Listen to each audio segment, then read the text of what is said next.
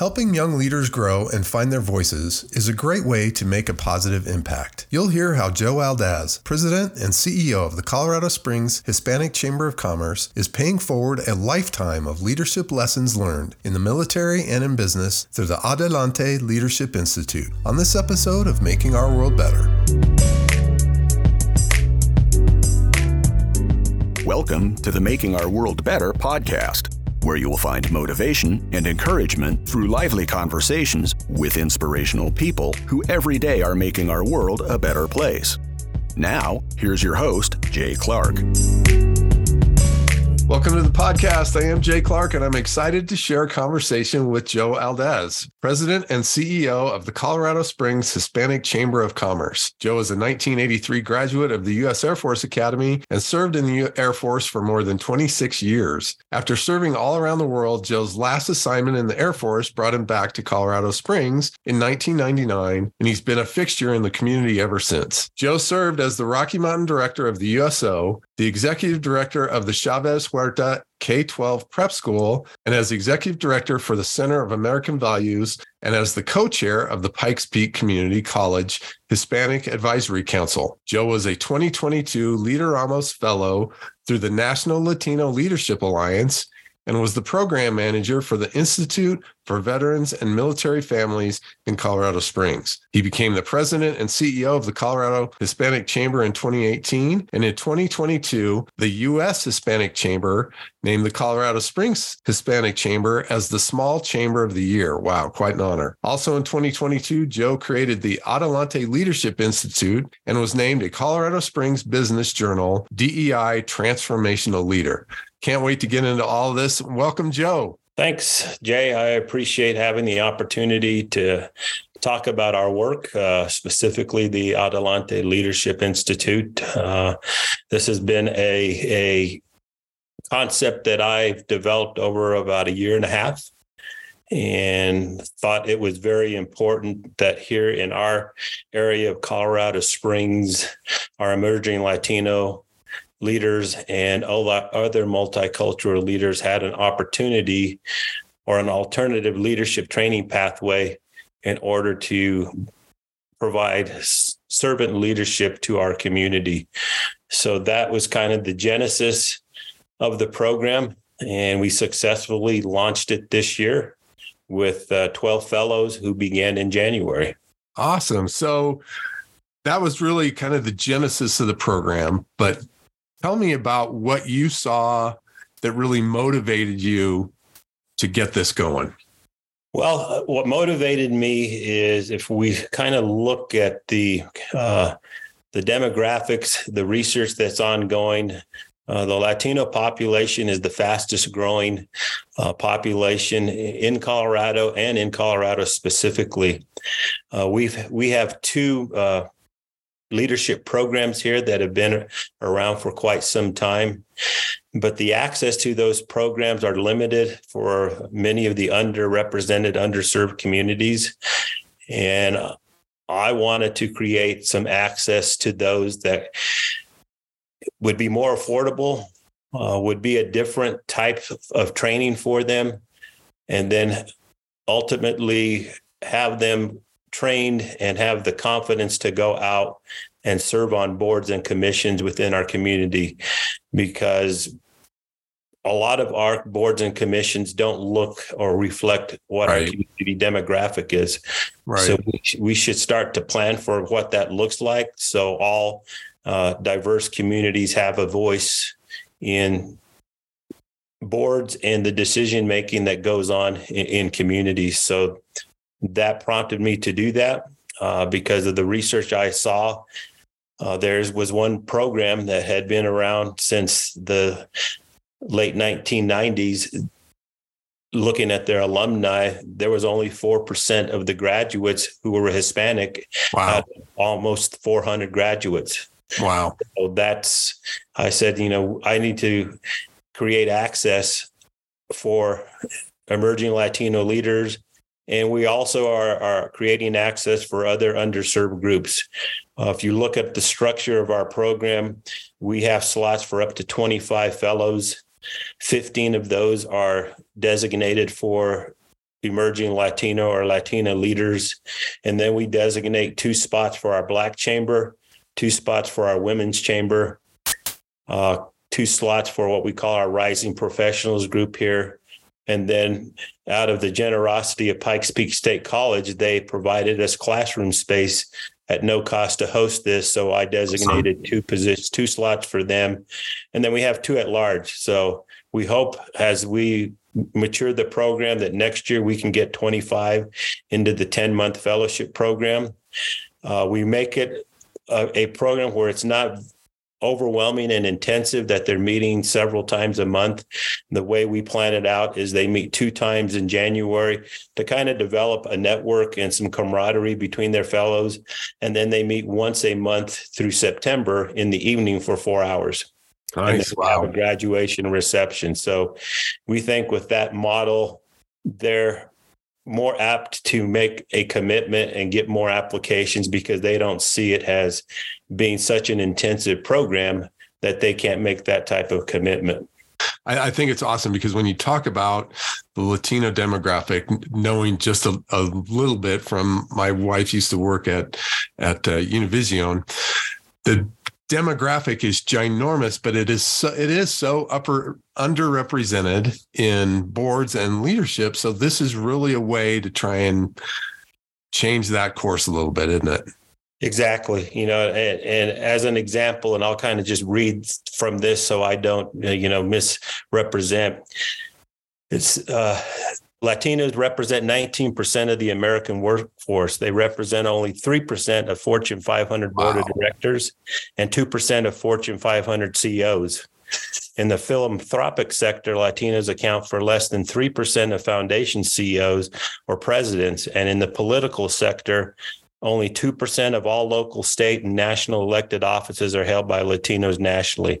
And of the 681 elected offices in Colorado, only 53 or 7% are held by Latinos. So, you know, that that's pretty dramatic. But that is pretty dramatic. To, we, we need to do our our work in order to change uh, the playing field.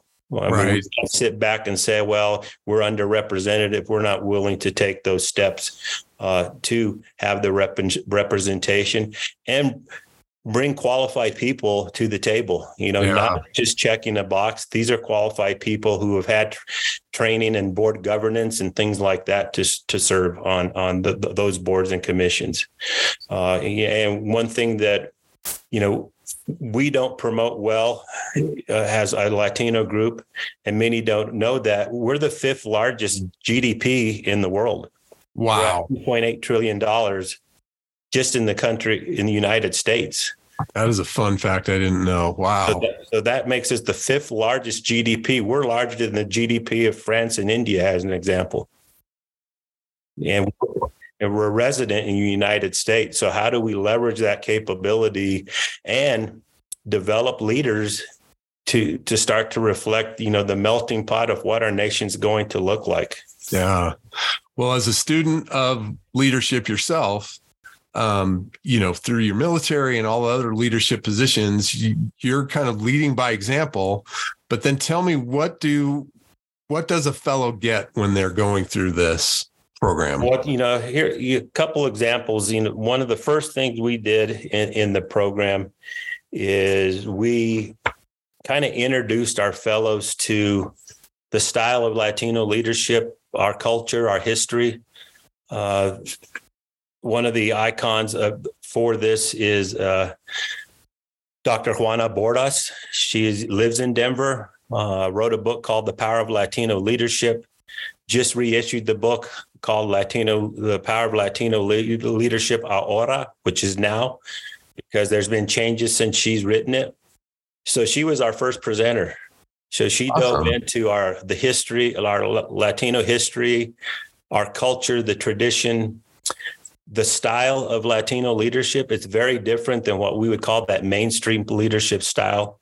Uh, we're more about uh, coalition building, consensus, and then you have that leader go out there based on that coalition building and consensus to go out there and and, and provide you know input uh, on the, the way forward. So that was one session. You know, our our second session, as an example, we brought in a gentleman named Charmis Lee, uh, who has a company called Believe and Perform Like Champions, and he talked about uh, success leaves clues and becoming a high performance leader, and he crafts that through the eyes of sport because he was a personal trainer. He's a USATF certified coach.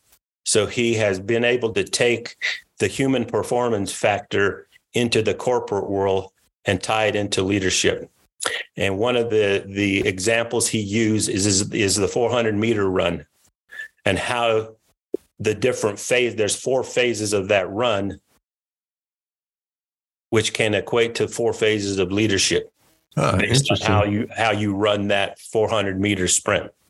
So uh, uh, that's another example. We are going to have a board governance training session for our, our individuals so they understand what their roles and responsibilities are, will be to do that. Uh, we'll also have a session on the Colorado Springs experience, kind of talk a little bit about the history of Colorado Springs, and then tie in a specific uh, aspect of our history, uh, which is very um, not well known. But in the inner city of Colorado Springs, many years ago, there was an area called the Conejos neighborhood. So we are bringing a, an individual from the Colorado Springs Pioneer Museum, not only to talk about Colorado Springs history, but tie in that Latino piece that's not well known. It, and it was it, Wow. was a uh, photo exhibit that they did, uh, tracing back that history of Colorado Springs and that Lat- Latino culture that has been resident here. Nice. So just, a variety of different things. You know, as as you know, with a lot of leadership programs, there's always a kind of a personal assessment. So we Yeah. have, we have a tool that's uh, a gentleman that's going to bring in called uh, the an, an Enneagram uh, tool.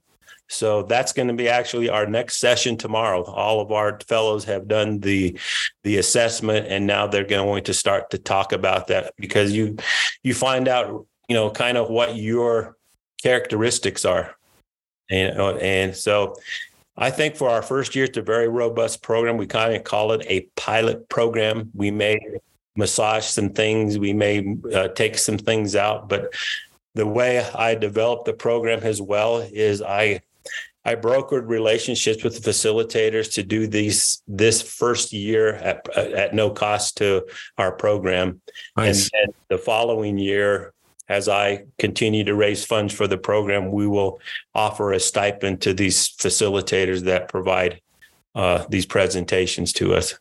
Fantastic. Well, I'm curious, um, you know, if you're a young Latino emerging leader and you you know these statistics and and it must feel like there's a wall there.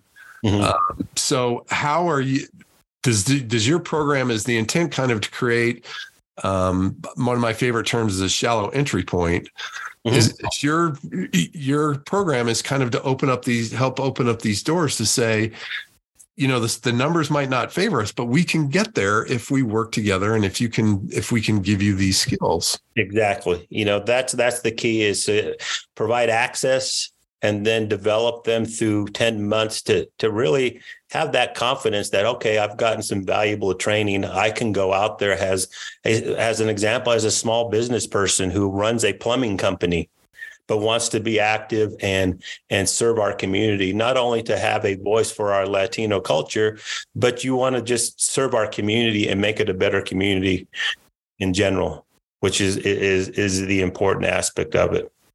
let's take a step back here you actually started with the chamber as a volunteer Right. so kind of how did things evolve to the point where you know next thing you know you're the president and the ceo well, you know, I I had a former opportunity with them when I was in between uh, jobs in 2006 and 2007. I, I served with them as the president for a year.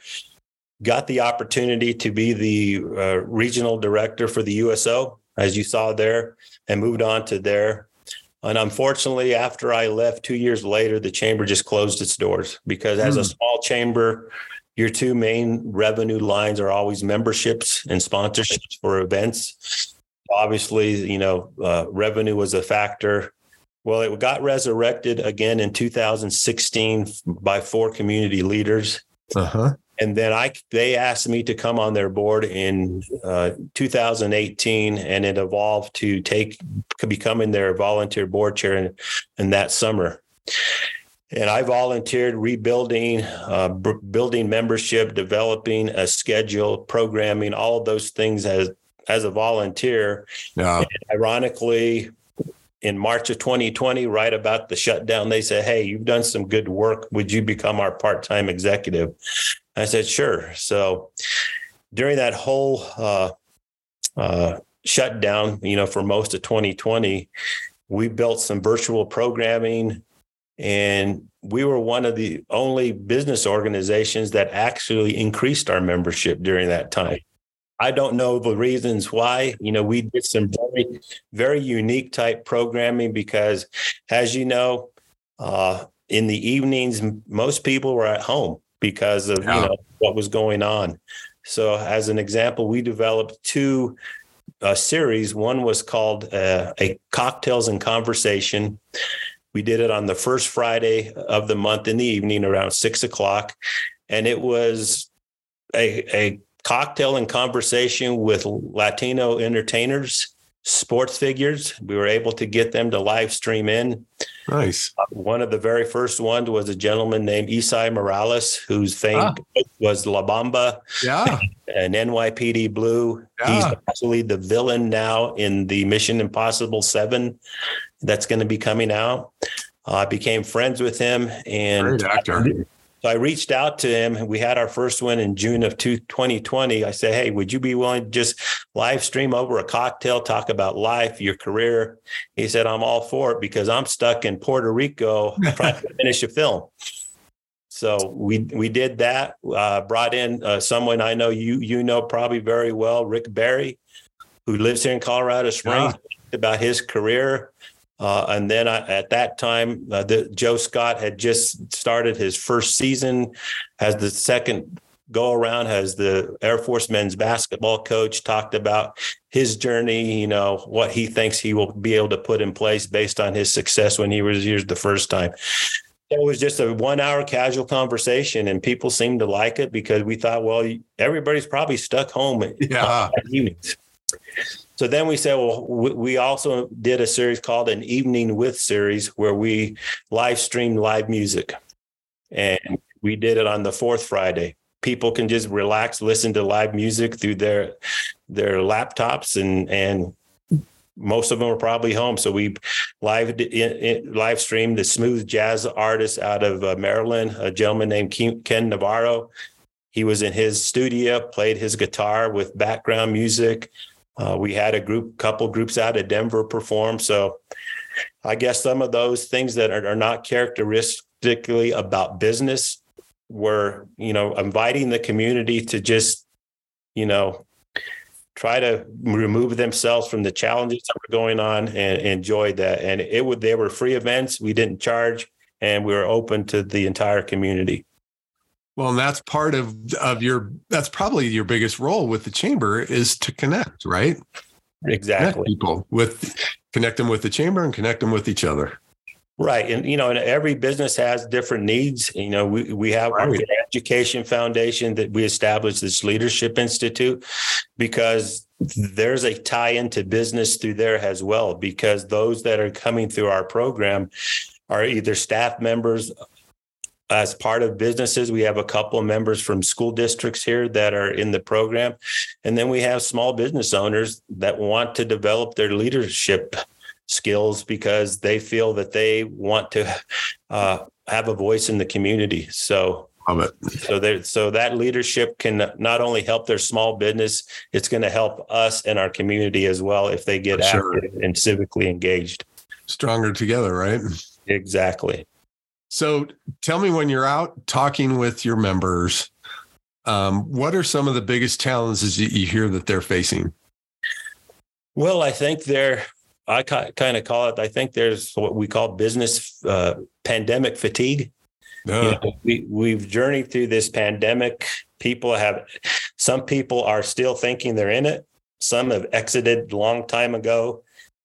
Some still have that risk adverse, you know, they're risk adverse because depending on, you know, what how, how you take in information, you know, well, I'm not sure I want to be out there and still conduct right. my business. So that's I think that's the challenge because people are these businesses are trying to figure out what does their future look like as a result of the pandemic especially that those smaller what i call micro businesses that have five to ten employees maybe a small latin cuisine restaurant that has a very small footprint right. in that entire pandemic most of the time they were shut down because they didn't have the capacity to have curbside delivery and all those things like a, a larger box type restaurant yeah. would, would be so i see that I, th- I think a lot of our business organizations now over the past year or so haven't had really good member engagement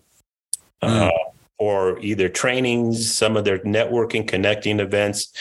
So, uh, what I propose, because we, our our chamber and our board of directors, we've taken a, a, position that we want to be very collaborative with like business organizations, and as you say, you know, strengthen numbers. So, oh. I approached all the five chambers here toward the end of last year, and I said, would you think that a combined Colorado Springs Chamber business after hours would be something you're interested in?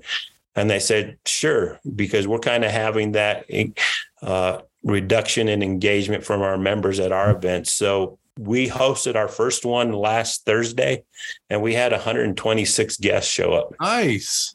Way to so go. I was able to promote to them, why don't we do one a quarter? Yeah. The end of the year. So we're going to do another one in June. So fantastic. Because I think when people are being, are selecting what they're going to do, say in an evening or things they're going to go to, if they see a lot of different organizations collaborating together, and they say, well, I'm going to pick this one because th- there's a multitude, multiple organizations there and I can connect with a lot of different people.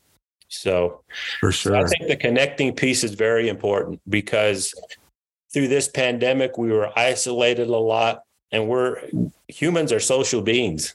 So they have to have that social interaction. For sure.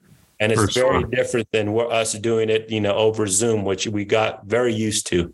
Yeah. You know, and our our schedules probably were more robust than before because it was Zoom meeting after Zoom meeting after Zoom meeting. And so, and now when you can meet people for coffee, there's travel time and you can break up your your day. And I think, and I think people are starting to adjust, but there's some that will it will be longer for them to adjust to get used to being back to what I call normal. I, I'm not. Uh, excuse me. I'm not buying in that there's a new normal. Right. We need to return to normal the way it was. so. Well, tell me, I, this one's kind of a two part one. What has sure. been, um, you know, the most surprising and what's been the most rewarding pieces of this of this position for you? Well, the most surprising aspect was uh, when they probably when they asked me to be their part-time executive because I, you know, I was balancing a role with the Institute for Veterans and Military Families, which is my full-time. It's an organization out of Syracuse University, which I was do, training veterans and transitioning service members to gain certifications in IT, HR, and project management. So I was hosting about five classes a year doing that and then balancing this on the side. So I guess it was kind of uh, flattering that they said, we want to reward you with the two years of work you did.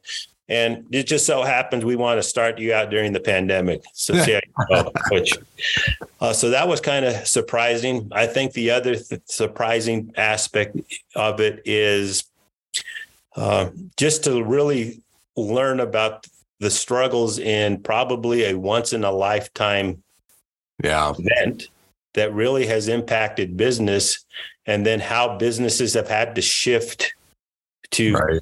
continue to survive and then just in retrospect wondering why some businesses didn't operate that way before the pandemic as an example, restaurants, outdoor seating, curbside delivery. That was lost revenue that they could have had prior to the pandemic. Right. That's something that you could have done anytime, really. Right. You know, so, so businesses, you know, situation forced them into it. Yeah. yeah, situation forced them into that. But you kind of go look back and go, hmm, I wonder why they weren't doing that. Yeah. Right. That, you know, people like to maybe just get pick up food at the end of the week and go home. They don't want to go out. You know, a lot variety of different reasons. Uh, the rewarding piece is I've been able to put us in the position of growth, and, and we are starting to uh, gain some influence and credibility on the things we're doing here. Nice. Obviously, we got highlighted by the United States Hispanic Chamber, which was uh, very, you know, flattering to be recognized. But then, how do you leverage that recognition to continue to build your organization? You know, how do you message that to say, "Hey, we're an award-winning program or organization. Come and try us out. You know, be a member, come to events." things like that. So that's the rewarding thing to kind of see our trajectory over the last four and a half years. Because when I took over as the volunteer board chair, we only had 22 members. Oof. And, and we have grown as of today. I checked our membership uh, database. We're at 263 members. Wow. Salute. So, so that's been rewarding to see that people are starting to believe in us. Uh, I still re- recruit members, you know, prospect. But now we're getting to the point that people are just going to our website and applying on their own. Nice. Without any kind of solicitation. They're That's hearing fantastic. about it and say, hey, we're going to go ch- try them out for a year. So that's you know that's starting to be very rewarding that we're you're you're not always on the on the streets you know trying to get somebody to to sign up That you, you're building a brand and the recognition and right all of that. So, um, what have, what really in, in this role, what have, what have been some of the bedrock leadership principles that you've leaned on? And, you know, how has your military background served you? Well, you know, I think that my military background, eh, the structure piece, you know, every there's a lot of structure in place in the military, Yeah. and then we are about get, get getting results. You know, developing a, a timeline or a plan to achieve certain results, which I think has has helped has helped me, you know, develop the organization, the programming and events, set a cadence of how we do things. Uh, I think you know the other aspect of leadership I think that's become very important is as a result of the pandemic, you kind of you have you have to gain a perspective is you need to provide people some grace and businesses some grace because we don't know everybody's backstory That's a great what, point. what the challenges that they've had. So, you know, if if they're not able to maybe be a member or for a variety of different things, you know, what's going on in in in their their lives. The same way with my interactions with my, our board of directors. You know, we have currently have 10 board board members right now, volunteers, business owners, work in big companies, you know, providing them some grace as well. You you have expectations that you want them to help you get things done. But if you don't really know what their backstory is, some of the challenges they may be going through, so you just you have to kind of show that grace and and sit them and kind of have a cup of coffee, learn a little bit about them, and kind of understand what they can and can't do. So that is very important. I think has leadership has evolved. I'm uh, very collaborative. I want to leverage resources from other organizations, have them leverage our resources, and develop those win-win type relationships, which I think are very important. You know, because it's about community and and as we have as a as a, a motto on our website, uh, working together we can do more For sure. and For and sure. that's kind of what we try to promote collaborative partnerships uh, taking advantage of others resources we may not have them being able to take advantage of resources and expertise we have Sure. and to, to, to build a better community That's awesome. So, what really keeps you excited about the chamber and, and keeps you energized in doing the work? Well, uh, about two weeks ago, the board offered me to become their full time executive. So I actually moved on from Syracuse University two weeks ago. Uh, I think for the rest of my working career, this is my place. I mean, I'm 61 now, so I'm getting calls for by Medicare on Medicare benefits. I'm going, well, I'm not eligible yet, and you're still you're calling me, you know. So see, you know, I, I think I can devote my passion and all my time to really continue the trajectory of this organization try to put it in a position where we have a succession plan where somebody can you know take the reins and, and continue to, to, to move it forward so uh, ironically when i moved on from syracuse university one of the things that I didn't know is they said if you work at least five consecutive years with the university, you can retire. So I actually retired after only six years with Syracuse. It's kind of uh, interesting, you know, few little yeah. that they provide, but yeah. versus saying, well, I, I, I moved on from Syracuse. I actually can say I retired from Syracuse. I love it. uh, well, I'll change gears a little bit as we wind down here. Sure. And what is something that you will read, listen to, or watch today?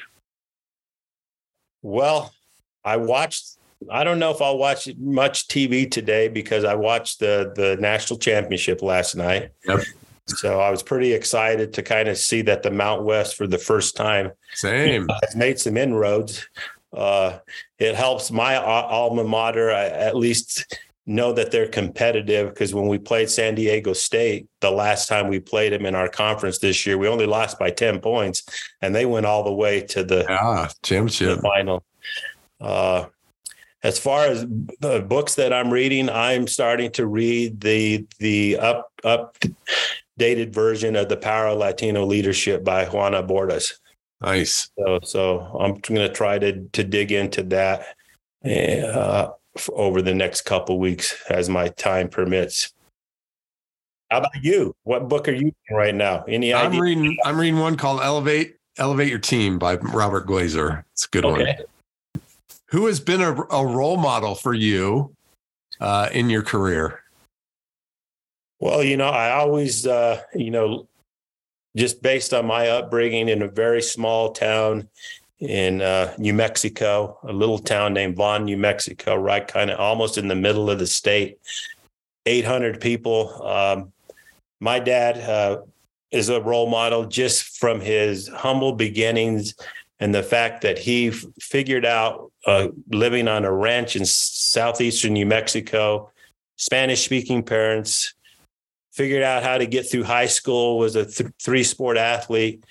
And then, with no education from his parents, he went on to uh, New Mexico Highlands University and got a his degree he didn't know that you went home during the summer. So he huh. stayed there and was a lifeguard, continued to go to school, and he wound up getting his master's degree in, you know, a little over four and a half wow. years of going to school because he just stayed there during the summer all the time. Wow.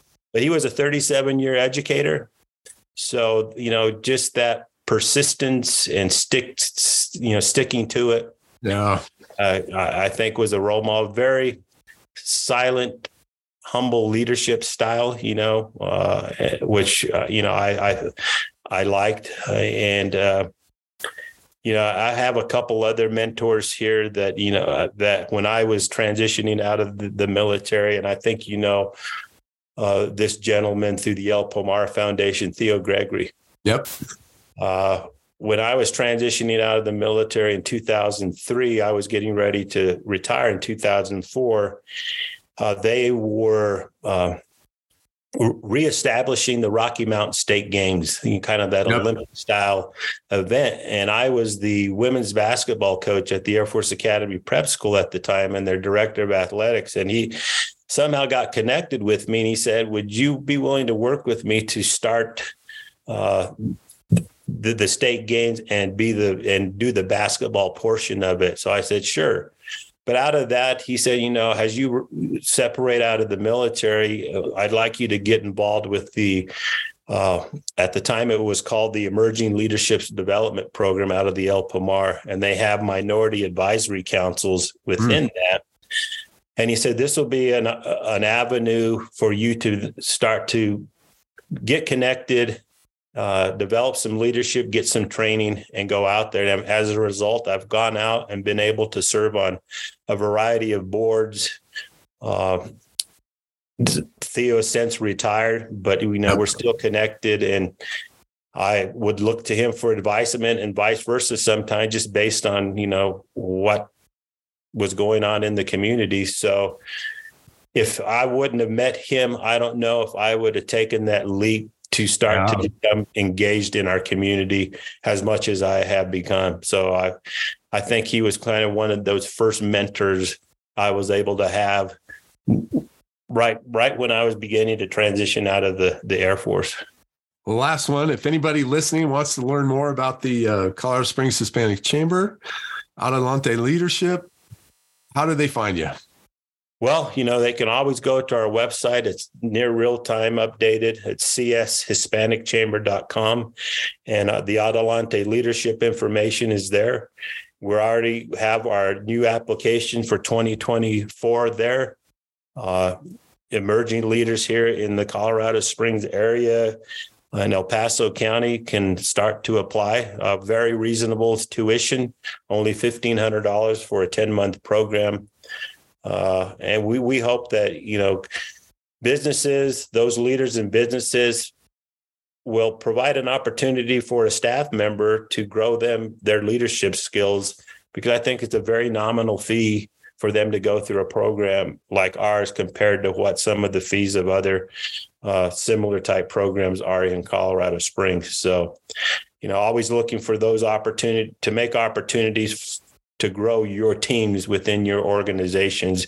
And I, and I hope that we start to resonate that this is a alternative pathway and a more reasonable way to access our program as well. I love it. Well, uh, Joe and I go back. Joe was one of our first guys that helped us get into Colorado Springs with the Gold Crown Foundation in the mid 90s.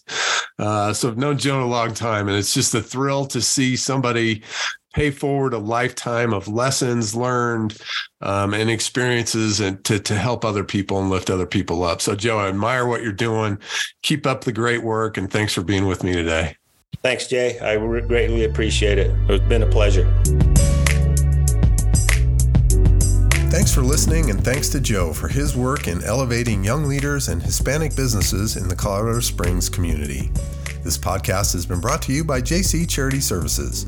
If you'd like to learn how we can bolster your efforts and help your team achieve its goals, I'd love to have a conversation with you. You can find me at makingourworldbetter.com. To learn more about the Colorado Springs Hispanic Chamber of Commerce and the work Joe and his team are doing, visit cshispanicchamber.com and find them on social media. Check the show notes for links, and if you enjoyed this podcast, we'd be grateful if you'd share it with a friend. Until next time, I hope you're inspired to find a way to make our world better.